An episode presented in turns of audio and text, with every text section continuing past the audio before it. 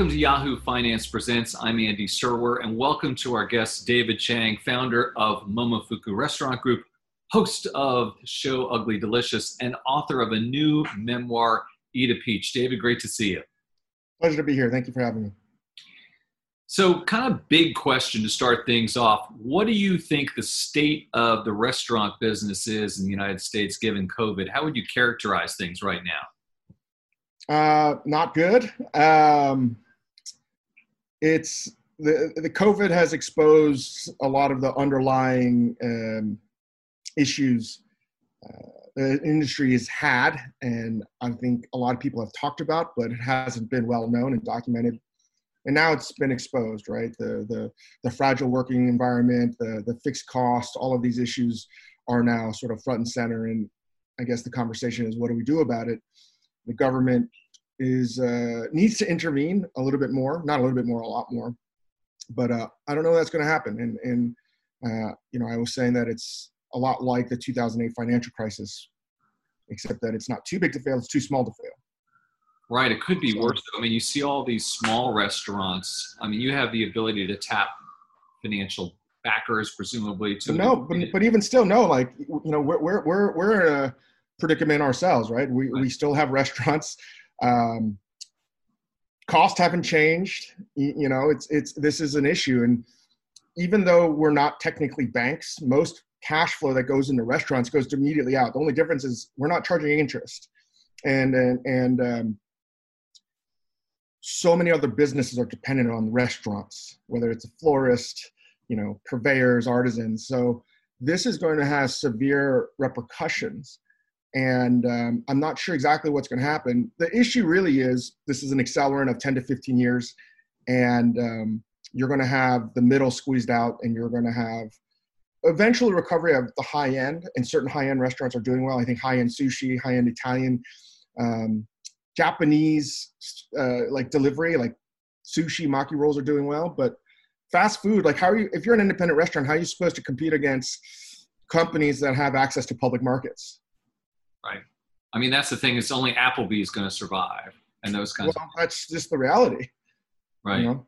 And yeah. their foods at the end of the day, food has to get more expensive. Nobody likes to hear that.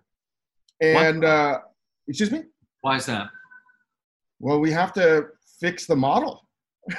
you know, we have too many workers that don't have health care. We have too many issues uh, about benefits, and this is just we can't let this happen again. And one way we can do this is obviously charge more because one of the issues that we've had is everything's gotten more expensive except for what we can charge for food. Mm. And uh, that's that's got to change. But the issue really is high a fast food business. They're not going to charge more.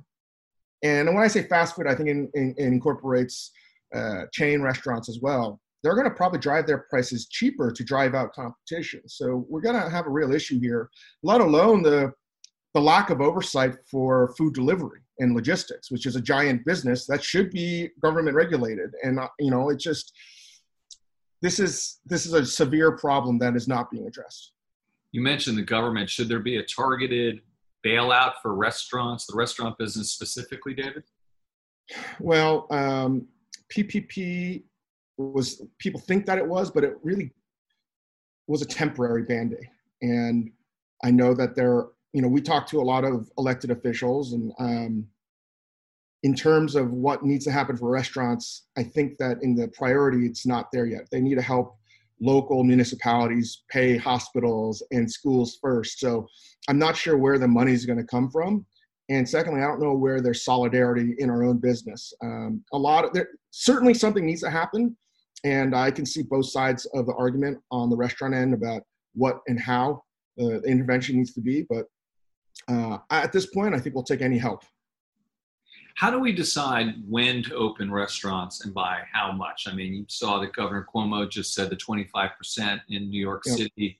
Does that That's make a, sense? No, it doesn't. Doesn't do anything. In fact, it, that just again, it, if restaurants were limited to 90% capacity, 90% of restaurants would still go out of business.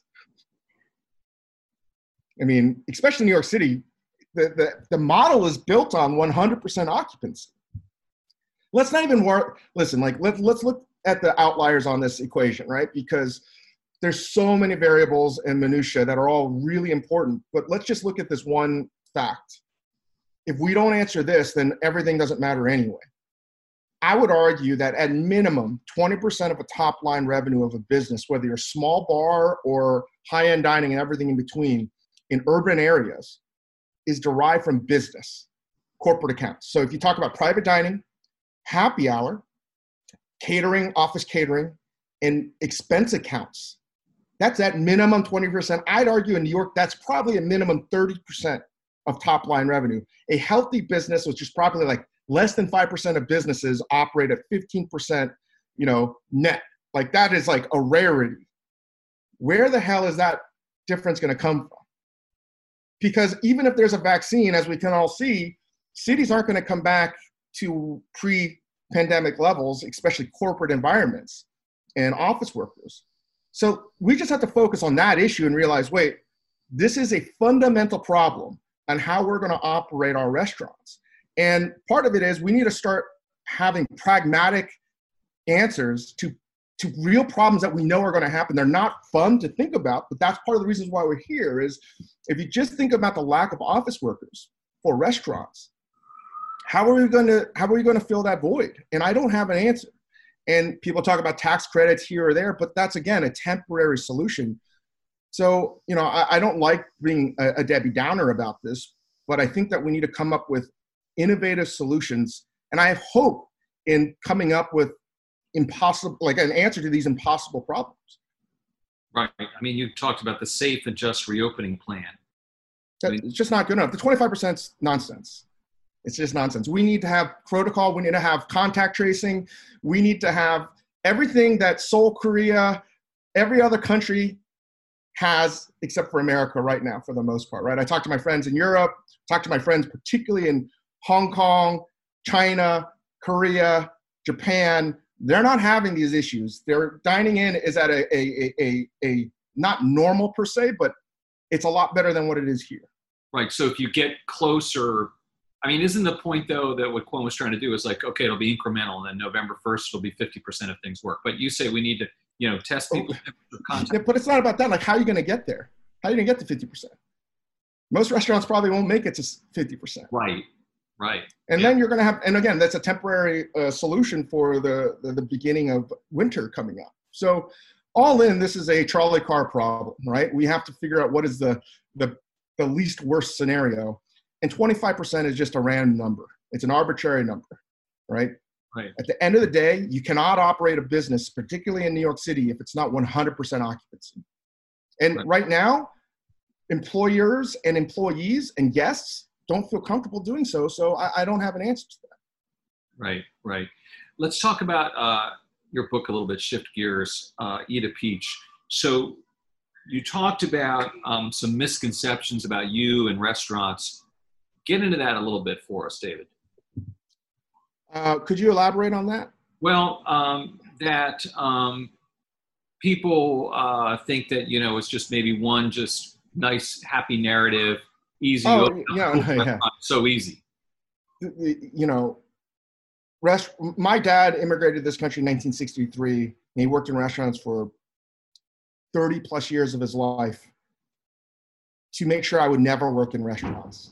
And the reason being, it's incredibly difficult. It's so hard.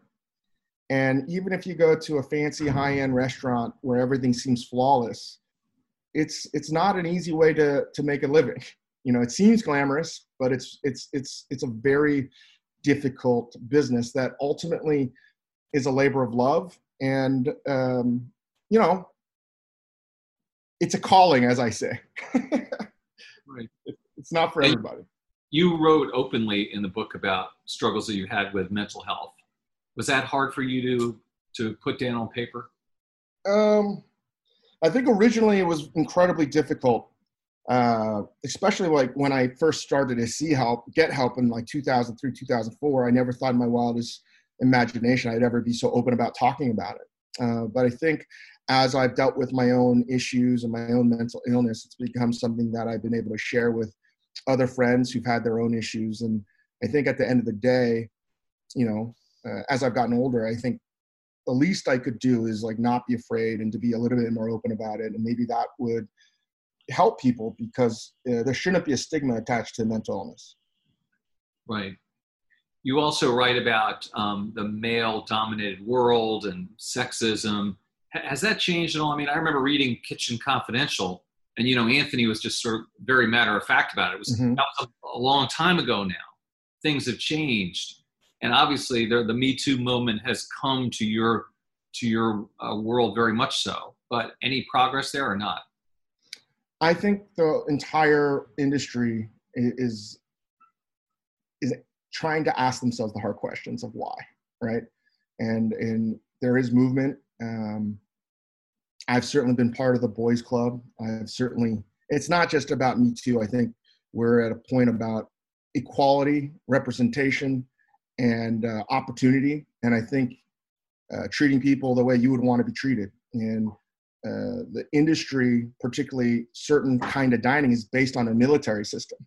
And a lot of that toxic behavior is a pro. I, I came from that, right? And and I've been a bully and I've verbally abused people, and it's something that I've worked really hard on. But it's also, it's not the entire culture, but it's certainly been the part that has been celebrated.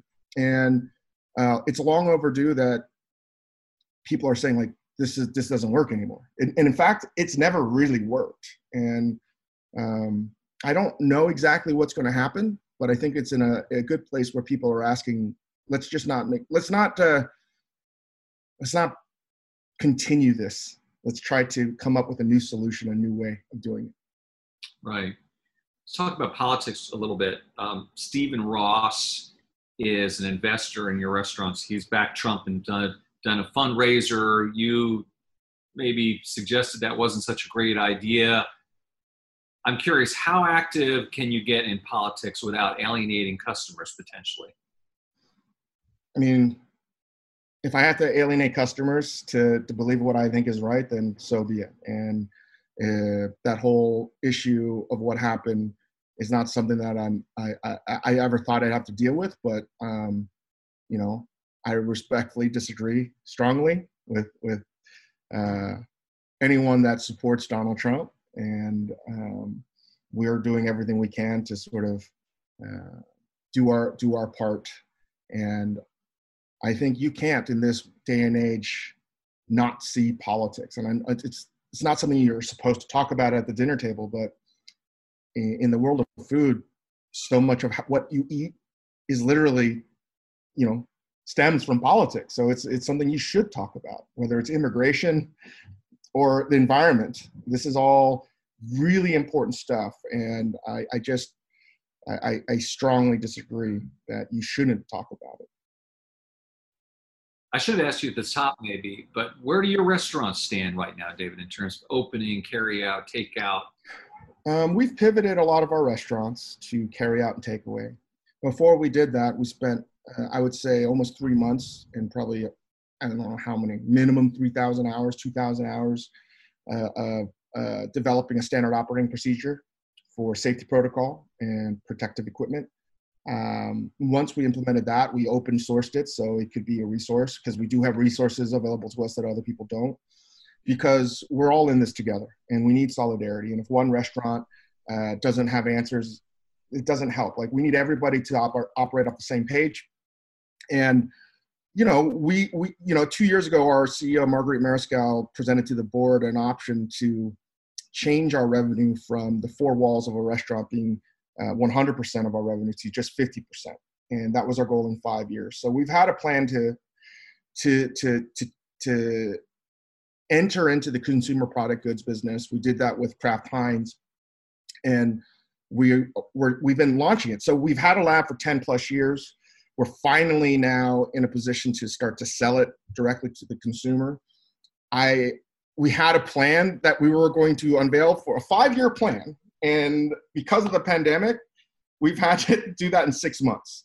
So um, we we're doing anything and everything obviously to to try to make ends meet but we are focusing a lot of our efforts on a lot of the products that we've developed and and selling we have momofuku chili crunch we have savory salts we have soy sauces and a variety of fermented products So we've been sitting on a treasure trove of, of R&D, and I'm incredibly thankful that we have that because this is this is something we strongly believe in, and it's a it's a very uh, important part of our business moving forward.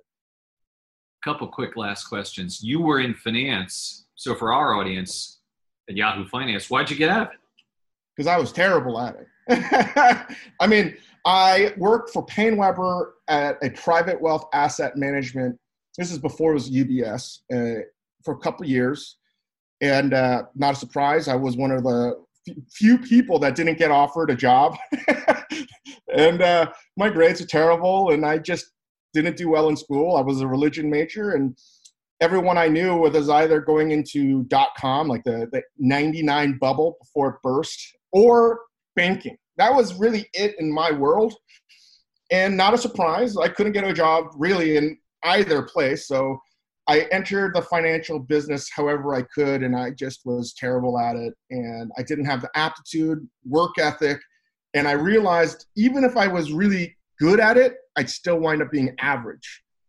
Right. So I was like, I can't do this. This is just, I don't have the heart for it. Well, foodies out there are glad you washed out, David. So no loss at all. And and then finally, uh, what are you cooking during quarantine? My God, I cook so much. First of all, like I cook for. I mean, my son's been running around, so that's why I've been looking over to this side. I was like, oh no.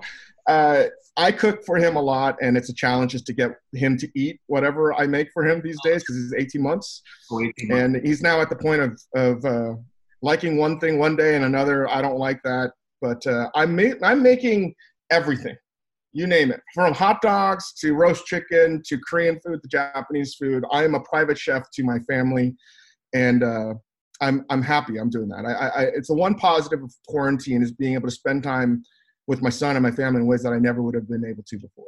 So I'm thankful for that. And they're lucky ones. David Chang, author of the new book Eat a Peach. Thank you so much for joining us.